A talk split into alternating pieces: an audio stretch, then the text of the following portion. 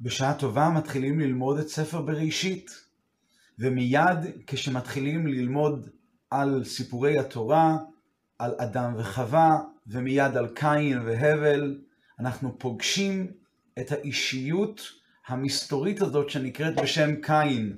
אישיות שעל פניה נשמעת כמו רוצח מתועב, אדם רע, אדם קשה, אדם ממורמר, אדם שקינה באחיו והביא למעשה להרג הראשון בעולם.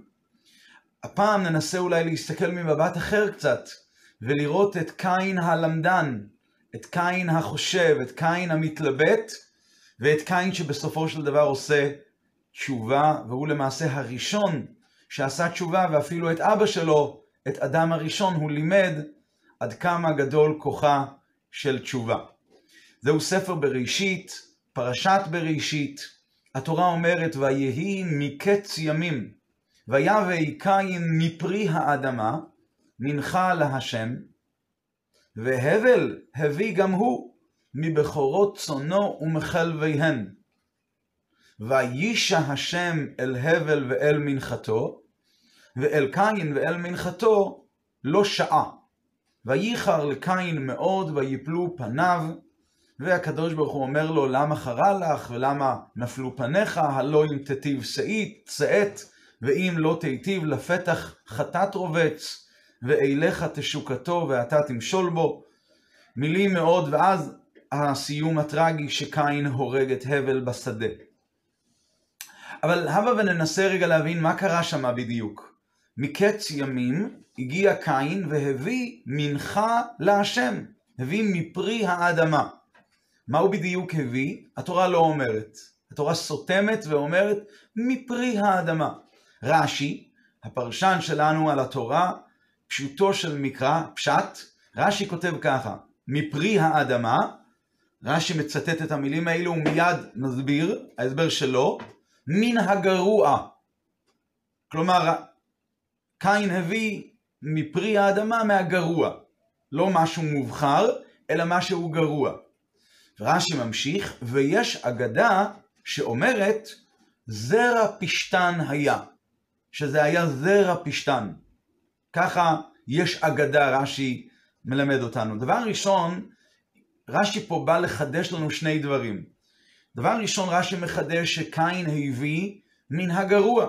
כלומר, בתוך פרי האדמה עצמו, הוא הביא מהגרוע. מאיפה רש"י יודע את זה? מי אמר שקין הביא דווקא מהגרוע? אולי הוא הביא משהו מובחר? הסיבה היא פשוטה.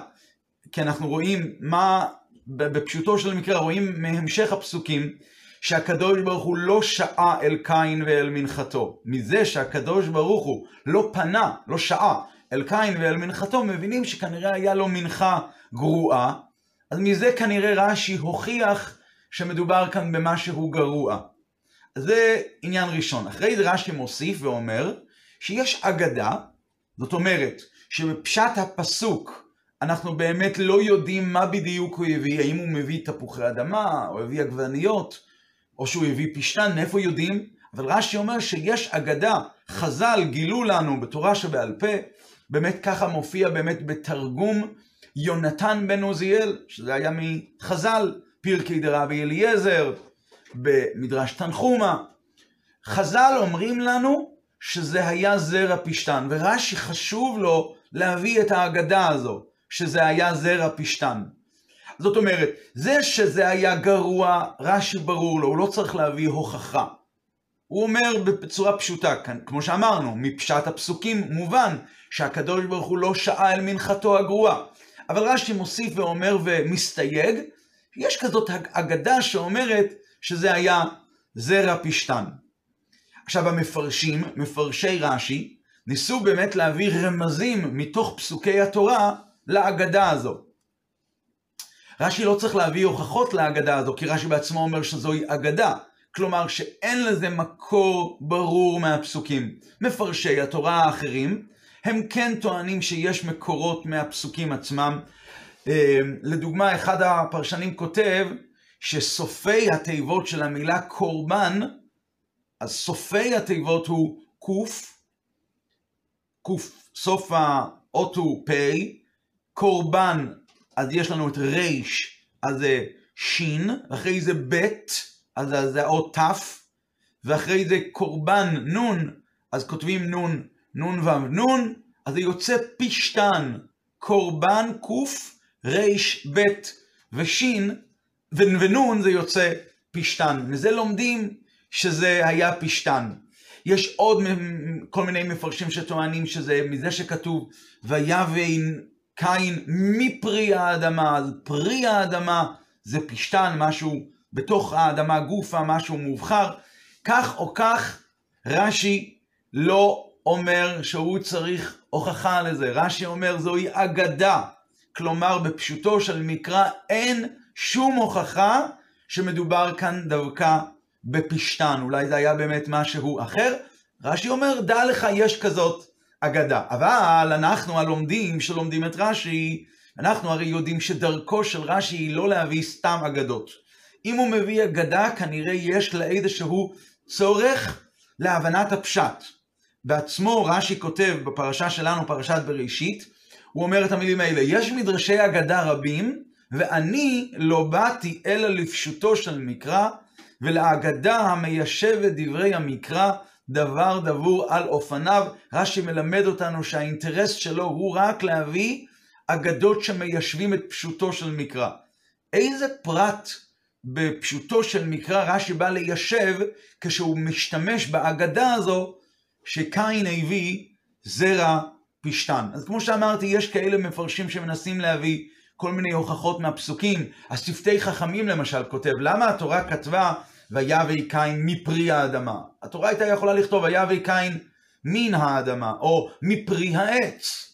והוא מסביר, השפתי חכמים, הוא טוען שהלשון הזאת מפרי האדמה זה כנראה זרע פשתן.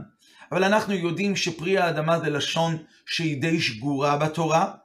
למשל, רק עכשיו למדנו לא מזמן בספר דברים, התלמיד שלומד את בין, בין חמש למקרא אולי עדיין לא למד, אבל אנחנו למדנו בפרשת דברים, על הביקור, בספר דברים, פרשת כי תבוא על הביקורים, כתוב שם במפורש, ולקחת מראשית כל פרי האדמה, ועתה הנה הבאתי את ראשית פרי האדמה, פרי האדמה זה לאו דווקא פשתן, שם מדובר בשבעת המינים. בכל אופן, אז אנחנו צריכים כאן להבין למה רש"י היה חשוב לו להביא את ההגדה הזו. מה זה הוסיף לנו בהבנת פשט פסוקי התורה. כנראה, צריך לומר שרש"י מתכוון לענות כאן על שאלה כללית, קשה מאוד ופשוטה מאוד, שעלתה לו לרש"י, והתשובה לזה תהיה זרע פשתן. שקין הביא מזרע פשתן. מהי השאלה? איזה קושי יש כאן בהבנת הפסוקים? הרי קין הביא מנחה להשם. התורה אמרה במפורש, ויהי מקץ ימים ויבא קין מפרי האדמה מנחה להשם. זאת אומרת שהוא התכוון לגרום נחת רוח לבורא, לקדוש ברוך הוא. אם הוא מתכוון לעשות נחת רוח, איך יכול להיות שבבת אחת עם הכוונה לעשות נחת רוח לקדוש ברוך הוא מביא דווקא מהגרוע. זה קושי שמיד עולה לרש"י. כלומר, ברור, רש"י דבר ראשון מניח הנחת יסוד, מפרי האדמה מן הגרוע. ואז עולה לרש"י שאלה, אם באמת הנחנו הנחת יסוד שקין הביא גרוע, למה הוא הביא גרוע? הרי הוא רצה להביא מנחה להשם. ובפרט שמהכתוב בהמשך נראה שקין חשב לתומו, כביכול, שמנחתו תהיה לרצון לפני השם. מה קורה אחרי זה? ויהיש השם אל הבל ואל מנחתו, ואל קין ואל מנחתו לא שעה, הקדוש ברוך הוא לא פנה לקין, ואז כתוב, וייחר לקין מאוד, ויפלו פניו. רגע, אתה הבאת מהגרוע, אתה הבאת מפרי האדמה מהגרוע. אם הבאת מהגרוע, למה נפלו פניך? למה הוא חשב שמנחתו תהיה לרצון לפני אדון כל? מסתבר לומר שהוא כנראה באמת חשב שהיה לו איזושהי מחשבה כלשהי שמנחתו כן תתקבל, ואפילו תתקבל ברצון לפני הקדוש ברוך הוא, ככה הוא חשב. ולכן כשזה לא קרה, אז חרה פניו, ונפלו פניו. ואגב, ככה גם משמע גם מסדר הפסוקים. סדר פסוקי התורה הם כאלה. לכאורה, התורה הייתה צריכה לספר מה, היה, מה קרה עם קין, שקין מנחתו לא התקבלה, ורק אחר כך שיסופר על הבל. התורה הייתה צריכה לכתוב, ויהי מקץ ימים, ויבא קין מפרי האדמה מנחה להשם, ומנחתו לא התקבלה, ואל קין, והשם לא שעה אל קין ואל מנחתו, ואחרי זה להביא שהבל הביא גם הוא מבכורות צונו ומכלביהן, ויישא השם אל הבל ואל מנחתו. בפועל התורה מספרת ככה, היא מביאה, היא מספרת, קין הביא, ההבאה שקין הביא, זה התורה כן מספרת, מיד, ואז התורה עוברת לספר לנו על הבל, והבל הביא גם הוא מבכורות צונו ומחלביהן, ואז התורה ממשיכה ומספרת שקורבנו של הבל התקבל ברצון, ורק אחרי זה חוזרים ומספרים לנו שהקדוש ברוך הוא לא שעה אל קין ואל מנחתו. מה, למה התורה מאחרת לספר על, אה, אה, על, על זה שקין ומנחתו לא התקבלו לרצון לפני הקדוש ברוך הוא? אלא מה? שכנראה בעת שקין הביא את המנחה עדיין לא היה ברור שיש פגם כלשהו, יש איזשהו חטא כלשהו במנחה שלו. היה לו לקין, הלמדן, יסוד חשוב להבין שכנראה מנחתו היא מנחה ראויה, ורק אחרי שהבל הביא את הקורבן שלו, מבכורות צונו ומחלביהן, וקין ראה שהקדוש ברוך הוא מקבל את קורבנו של הבל לרצון, ירדה אש מן השמיים וליככה את מנחתו של הבל, והקורבן שלו, של קין, לא נאכל. אז קין היה צריך לכאורה להתבונן ולחשוב, למה מנחתי לא התקבלה לרצון? הוא היה צריך לעשות איזושהי חרטה, לחשוב איך לתקן את העניין, איך להשלים את העניין, להוסיף אולי משהו שהוא החסיר. שיביא איזה קורבן מובחר יותר, שיביא קורבן נוסף. ורק, ולכן, בפועל אנחנו רואים שהוא לא עשה את זה. ואז אנחנו מבינים למפרע, רק בסוף הסיפור אנחנו מבינים למפרע, שאל קין ואל מנחתו לא שעה, כי כרגע מתברר שהיה כאן איזשהו חטא. אבל מלכתחילה, בעת הבאת קורבנו של קין, משמע שלא היה כאן שום חטא. אז זה מה שכאן רש"י מפריע לו, זה הקושי כאן שרש"י מפריע לו, מה הלך במחשבה של קין? אם הוא מביא מפרי, מן הגרוע, אז למה הוא צריך להתעצבן? למה הוא חשב, איזה יסוד היה לו שקורבנו כן יתקבל? וכנראה שהיה לו כן יסוד כזה שקורבנו יתקבל. ורק בסוף, בסוף, בסוף, כשהשם שעה אל הבל, ולא שעה אל קין, וקין לא עשה כלום, עכשיו אנחנו מבינים שהוא באמת לא היה בסדר, אבל עד עכשיו כנראה הוא היה בסדר. אה, היית בסדר, קין? אז מה הלך לך בראש להביא מהגרוע? זה הקושי שהפריע לרש"י. כדי לענות, לענות על השאלה הזו, אז רש"י אומר, ויש אגדה, ולכן רש"י משתמש ואומר, אין לי ברירה אלא להשתמש באגדה, למרות שהיא אגדה שאין לה מקור ברור מהפסוקים. יש אגדה שאומרת שזה היה זרע פשתן. זאת אומרת, מה... מפשט הפסוקים כבר למדנו בעבר שפשתן זה דבר חשוב מאוד. כשהתורה מספרת על בריאת הנהרות ועל הנהרות שהיו יוצאים מעדן, מגן עדן, כדי להשקות, אז כתוב ככה, שהיה את הנהר הראשון, שהוא היה אחרי זה לארבעה ראשים, ויש שם נהר פרת ונהר חידקל, ואיך השם של הנהר האחד שם האחד, הראשון מבין אותם ארבעה שיצאו מגן עדן, אז השם הראשון של הנהר הוא פישון, כך נאמר, שם האחד פישון, ורש"י מסביר שהכוונה היא לנילוס, שזה היה נהר מצרים, נקרא, אז למה הוא נקרא פישון? על שם היותו מגדל פשתן. מזה אנחנו מבינים, והלומד כבר למד לפני, הלומד שלמד פשוטו של מקרא ולמד ששם האחד פישון זה על שם שהוא מגדל פשתן, מבינים שכל הנהר נקרא על שם שבאחד החלקים מגדלים שם פשתן, סימן שכנראה פשתן הוא כל כך חשוב, עד כדי כך שהנהר קיבל את השם של הפרי שגדל סביבות הנהר. מזה אנחנו מבינים שפשתן זה דבר חשוב ביותר.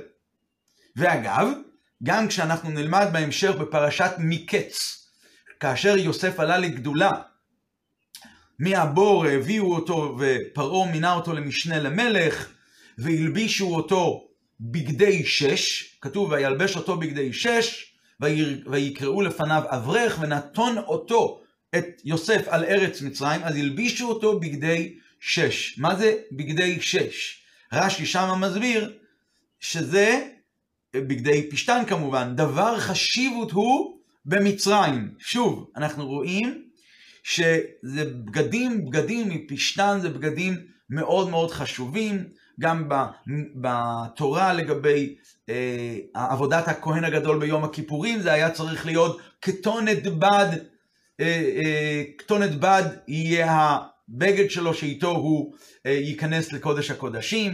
אנחנו מבינים, הגמרא במסכת יומא מספרת שהבגדים היו מבד יקר מאוד. זה היה בדי פשתן יקרים ביותר. עכשיו חזרה לקין.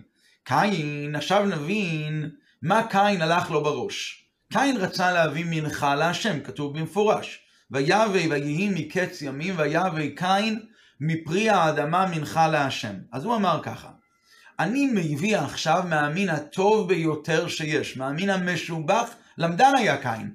הוא אמר, אני מביא מהמובחר והמשובח. ומהו המובחר? פשתן.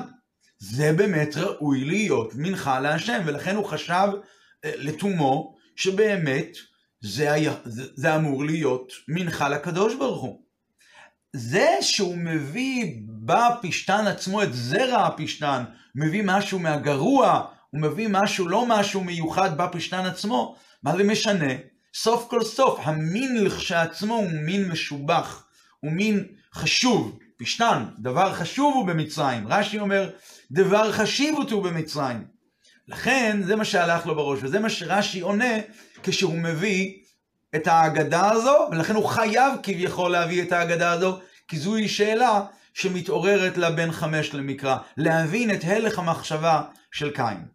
עכשיו, כאן אני רוצה להוסיף הערת אגב, שיש כמה דפוסים שרש"י מביא, אחרי שהוא מביא את הפרשנות הזאת שזה היה זרע פשתן, רש"י אומר ככה, דבר אחר מפרי, רש"י שוב מצטט את המילה מפרי, לא מפרי האדמה אלא מפרי, ואז הוא אומר, מאיזה שבא לידו, לא טוב ולא מובחר. כלומר, רש"י בפירוש השני, דבר אחר, טוען שזה היה מה שבא לו ליד, לא טוב ולא מובחר. אמ, למה רש"י צריך להביא, יש, מכיוון שיש כזאת גרסה, הרבה מאוד דפוסים זה לא קיים התוספת הזו, אבל מכיוון שיש כזאת תוספת, הבה ונבאר אותה. ולמה צריך באמת את, ה, את הגרסה הזו? למה צריך את הפרשנות הנוספת הזו? שהוא הביא מפרי האדמה, מה שבא, מה שבא ליד. כי לפי הפירוש הראשון שאומר שהוא הביא מהגרוע, עדיין יהיה קשה. קין, אתה טורח כל כך להביא מין מובחר לקדוש ברוך הוא, פשטן? אז למה בתוך העניין הזה עצמו אתה צריך להביא את המין הגרוע? ולכן, זה עדיין קשה. זה שרש"י הסביר שיש אגדה שאומרת שזה זרע פשטן, שזה מסביר שהמין בכללותו הוא מין טוב, ובזה עצמו הוא הביא משהו גרוע ולכן מנחתו לא התקבלה, אז השאלה היא שוב על קין. אם כבר אתה מביא את הפשטן, תביא פשטן טוב. לכן, מכוח השאלה הזאת בא הפירוש השני שאומר שקין לא התכוון להביא דבר גרוע, אלא קין התכוון להביא מה שבא לו ליד. פשוט הבעיה הייתה אצל קין שהוא לא התאמץ לבחור דווקא את הטוב ביותר. רש"י אומר, מה ש... מאיזה שבא לידו, מפרי, מאיזה שבא לידו, לא טוב ולא מובחר. עכשיו, אם באמת הפירוש הזה הוא פירוש יותר טוב, אז למה רש"י הביא אותו כפירוש שני? למה יש דפוסים שלא מקבלים את הפירוש הזה? למה הפירוש הראשון הוא העיקרי? כי הפירוש הזה הוא באמת פירוש קשה ביותר. כי אם באמת אנחנו מסבירים שהלך המחשבה של קין היה, אני מביא את המין המובחר ביותר, ובזה עצמו הוא לא כל כך התאמץ להביא את המין, את, את, את, המובחר שבפשטן, אז בגלל זה הקדוש ברוך הוא ידחה את הקורבן שלו, כאן כבר תהיה שאלה כביכול על, על בורא עולם, מהי סברתו של הקדוש ברוך הוא כביכול? למה אל קין ואל מנחתו לא שעה?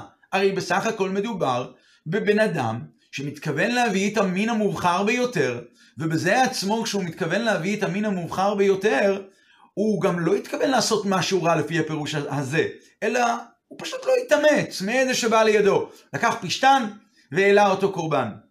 אז בגלל זה הקדוש ברוך הוא לא קיבל את המנחה, קשה מאוד לומר, ולכן א', רש"י מביא את זה כפירוש שני, ובפרט שישנם כאלה דפוסים שבכלל לא, גורשים, לא גורסים את, ה, את, ה, את הפירוש הזה, ובכלל לא מביאים אותו, ומסתפקים רק בפירוש הראשון של רש"י, שבאמת קין הביא מהמין הגרוע, ומפרי האדמה ממין הגרוע, ויש אגדה שאומרת שזה היה פשטן גרוע. אבל השאלה שנשאלת היא אחרי הכל, אוקיי, לא גרסנו את הפירוש השני, נשארנו עם הפירוש הראשון. קין הביא פרי גרוע של פשטן. נו, סוף כל סוף, למה באמת היה לו להביא פרי גרוע? למה אתה, אם כבר הבאת את המין המובחר של הפשטן, אז תעשה את העבודה עד הסוף בצורה מושלמת, ותביא פשטן טוב. למה הוא מביא את הפרי הגרוע? אז זה התשובה היא כזו. התורה מיד אומרת בהמשך, אה, וייחר לקין מאוד ויפלו פניו, ואז הקדוש ברוך הוא עונה לקין, הלא אם תטיב שאת, ואם לא תטיב, לפתח חטאת רובץ, ואליך תשוקתו. כלומר, היצר משפיע עליך, אתה יכול להתגבר עליו, אבל הוא רובץ לפתח. אז המפרשים מסבירים מה זה, הרמב"ן ועוד אומרים, מה זה לפתח חטאת רובץ? מה זה לפתח? דווקא בפתח? אומר שהיצר הרע לא מכשיל את האדם מבפנים, הוא עומד מבחוץ, הוא עומד בכניסה, בפתח, ומשם, מהכניסה הוא מנסה להכשיל את האדם. עכשיו, מכיוון שהוא עומד רק בפתח, אז היצר מצליח, היצר מצליח לפעול במקצת. וכאן, זה בדיוק הרעיון שהיה כאן עם היצרו של קין. קין עמד להביא מנחה להשם, בא היצר והצליח לפעול על קין. ואמר לקין, תביא, אבל תביא מהגרוע. העיקר להכשיל אותו במקצת. שמצד אחד הוא מביא את המין המובחר, המין הטוב, הפשטן, יש אגדה שאומרת פשטן היה, אבל מצד שני מצליח היצר להכשיל אותו ולהגיד לו תביא מהגרוע שבמין הזה עצמו, וככה באמת זה היה הלך הרוח של אה, קין לפי הפרשנות הזאת. עכשיו עלינו לקחת מכאן כמה וכמה עניינים. א', ניקח מכאן אה, משהו הלכתי מאוד מעניין, הרמב"ם, שהוא מדבר על אה, דינים של נדבות שבן אדם מנדב ומביא, או שכאשר בן אדם מביא קורבנות, אז הרמב"ם משתמש בסיפור הזה של קין, למרות שזה היה לפני מתן תורה, הוא משתמש בזה לאיזושהי הלכה מאוד מאוד מעניינת. הרמב"ם כותב ככה, נקרא את הלשון של הרמב"ם, זה בהלכ... שנייה אחת. הרמב"ם אומר, הרוצה לזכות עצמו, יביא קורבנו מן היפה המשובח ביותר, שבאותו המין שיביא ממנו. כלומר, שיביא את הדבר הכי טוב, והרמב"ם אומר, מוסיף, באותו המין שיביא, שיביא את המובחר. הוא מביא פסוק מספר ויקרא, כל חלב להשם, דבר המובחר תביא להשם, ואז הוא אומר, והבל הביא גם הוא מבכורות צונו ומחלביהן, ויש השם אל הבל ואל מנחתו. עכשיו, כשהרמב"ם מנסח את ההלכה וכותב שבאותו המין שיביא ממנו, שיביא את המובחר שבאותו המין שיביא, מה משמע? שהפירוש להביא את הדבר הטוב, זה לא רק להביא את המין הטוב, אלא הכוונה היא שבאותו המין שאתה, שהבן אדם רוצה להקריב, שיביא את המין הטוב. לא הכוונה שהוא צריך לבחור, יש לו כמה וכמה מינים שיביא את המין הכי הכי טוב. לא, גם במין שאתה מביא, תביא את המין הכי הכי טוב בזה עצמו. בן אדם מביא, אה, אה למשל, בן אדם מביא, אה, עול, הוא נדר להביא עולה, קורבן של עולה, אז הוא יכול, לה, אז הוא צריך להביא בקר. איזה בקר? בקר שיביא אה, אה, שור, שלא יביא עגל. אין עליו חובה להביא דווקא עולה בקר, הוא יכול להביא עולה גם כן כבשים. ואגב, היום רוב רובם של העולות והנדרים זה היה כבשים דווקא. אבל כשבן אדם נודר ורוצה להביא עולה בקר, אם כבר אתה מביא עולה בקר, אז תביא אותה, את המובחר, שור ולא עגל. אבל אם אתה נמצא במקום אחר שנוהגים להביא עולות עוף, תביא עולות עוף, וזה בסדר גמור, גם כאשר מדובר בבן אדם עשיר. דרך אנשי המקום כאן לקרוא לעולה עולה עוף, יכול להביא עולה, שיביא את העוף המובחר, אבל שיביא, אותו דבר גם כאן. כל חלב להשם, ולכאורה השאלה שנשאלת היא, אולי באמת לא, התורה אמרה בספר ויקרא, כל חלב להשם. תביא את המובחר, אולי תביא את המובחר שבין המינים עצמם. למה הרמב"ם אומר שהוא צריך להביא את המובחר שבאותו המין שיביא ממנו? ההוכחה היא של הרמב"ם, מאיפה הרמב"ם לקח את הפסיקה הזו? התשובה היא ההוכחה היא מהסיפור של קין והבל, שזה באמת מה שהיה כאן. הבל הביא, לא הביא מהפשתן, הוא הביא מבכורות צונו, במין הצאן, ובמין הצאן עצמו הוא לא הביא בקר, הוא הביא צאן. אבל מה? הוא הביא בכורות צאנו, חלביהן, המובחר שבמין הצאן. קין לעומתו הביא דווקא את המין המובחר, פשתן. והשם לא שאל אל קין ואל מנחתו. אה, זוהי ההוכחה, שכשהפסוק אומר ב... ויקרא כל חלב להשם, צריך להביא את המובחר להשם, הכוונה היא שיש חובה להביא מהיפה והמשובח שבאותו המין שאתה מביא, אבל לא צריך להביא את המין המשובח ביותר. עכשיו השאלה היא למה באמת? למה באמת זוהי ההלכה שמעלת המנחה הוא שיביא מהמין המשובח שבאותו המין עצמו שאתה מביא, שיביא את המשובח ביותר. למה לא להביא את המובחר שבמינים? וכאן התשובה היא כבר יותר על יסוד אה, תורת החסידות. אה, כשאומרים, אולי גם על פי ניגלה, כשאומרים כל חלב להשם, זאת אומרת שיהודי צריך כאן לבטא משהו מסוים. בהבאת הקורבן הוא מבטא משהו. זה ביטוי של משהו שהולך לו בראש. צר... יש ליהודי הזה איזו הכרה והוא מבטא אותה, שלהשם הארץ ומלואה, והוא מביא לקדוש ברוך הוא את המובחר, את הראשון, את הבכור, את הטוב ביותר ש... שהוא יכול להביא. כל חלב להשם, הקדוש ברוך הוא, הכל הכל שייך לו, ואני עכשיו מבטא את זה בזה שאני מביא. עכשיו, מכיוון שלהשם הארץ ומלואה, הקדוש ברוך הוא, הכל שייך לו, אז זה לא דווקא במינים המשובחים, הכל שייך לו. המינים המשובחים שייכים לו, המינים הפשוטים שייכים לו, ולכן הפירוש כל חלב להשם הוא לא דווקא למינים המשובחים. כל חלב להשם, הכל שייך להשם. אדרבה, אם הוא יביא דווקא מהמובחר, מהמינים המובחרים, אז זה כאילו יבטא שאוקיי, יש לקדוש ברוך הוא בעלות, על המינים המשובחים, מה עם המינים הפשוטים יותר? האם חלילה חלילה אין בעלות? לא. הקדוש ברוך הוא יש לו בעלות על כל מין ומין בכל הבריאה כולה. אז מי שאין לו בידו מין משובח, שיביא מין אחר, אבל שבזה עצמו החובה היא לתת לקדוש ברוך הוא, הבאת משהו שיש לך, תביא את המשובח שבאותו המין. מכל מין שבן אדם יביא, אפילו ממשהו פשוט, אבל שיביא את המשובח שבזה. זה כבר יוכיח שיש לו את ההכרה הזו של השם הארץ ומלואה והכל הכל ברשותו של הקדוש ברוך הוא. עכשיו אולי ניגע קצת בנקודה הזאת של קין והבל מבחינה אה, קבלית, רוחנית.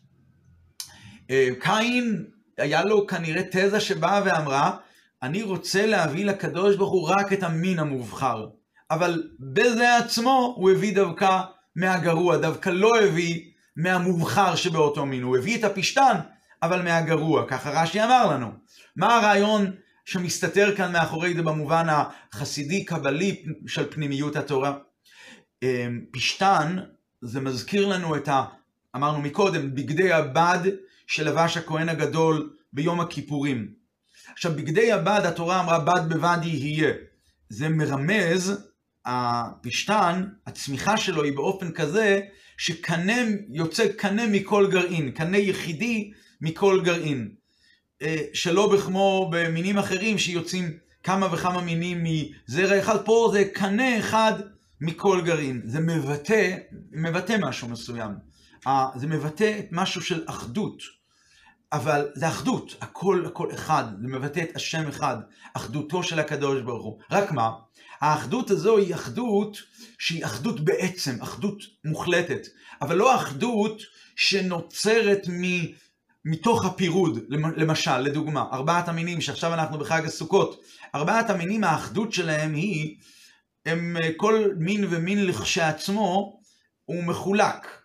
הם, אה, יש להם איזשהו מימד מסוים של אחדות, אבל בעיקרון הם גדלים באחווה, העצם הצמיחה של, יש לכל אחד אה, כפות מרים, כפות, יש לו איזה עניין של אחדות, גם ההדס עצמו יש לו שלושה אה, עלים בבד אחד, בענף אחד, וכולי וכולי, אבל בעצם הם מינים מפורדים, אנחנו לוקחים אותם ועושים מהם אחדות אחת, זה מבטא אחדות שהיא אחדות שנוצרת, שיש פרטים, יש חלוקה לפרטים, יש חילוקים, העולם מבטא התחלקות, התחלקות, התחלקות, ולמרות כל ההתחלקות שהעולם לכאורה מבטא, והיינו חלילה יכולים לחשוב, רגע, מה זה?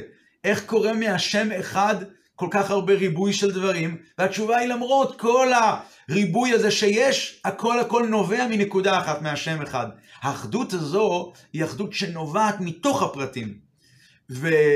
וזוהי למעשה אחדות עוד יותר גבוהה במידה מסוימת. הנושא הזה מטופל באריכות סביב ההבדל בין שמע ישראל, השם אלוקינו, השם יחיד או השם אחד, שיש א', אלופו של עולם ששולט על ח' וד', שזה הזין רקיעים והארץ, וד' רוחות השמיים, ד' רוחות העולם, שהכל הכל הכל בעצם, למרות כל החילוקים שיש, בעולמות, שמיים, ארץ, מזרח, מערב, צפון, דרום, הכל בעצם זה השם הוא אחד, זה אחדות עמוקה יותר וחזקה יותר, שלא מתרגשת מהחלוקה לפרטים, ואדרבה, היא מגלה שבחלוקה לפרטים יש כאן מימד עמוק עמוק של אחדות. קין רצה להוריד כאן לעולם הזה את הדרגה של היחיד, שמעל לכל ההתחלקויות, להביא לתוך העולם דרגה כזו שבה העולם מתבטל מלהיות עולם, עם כל מה שהוא מבטא, החילוקים שיש בעולם,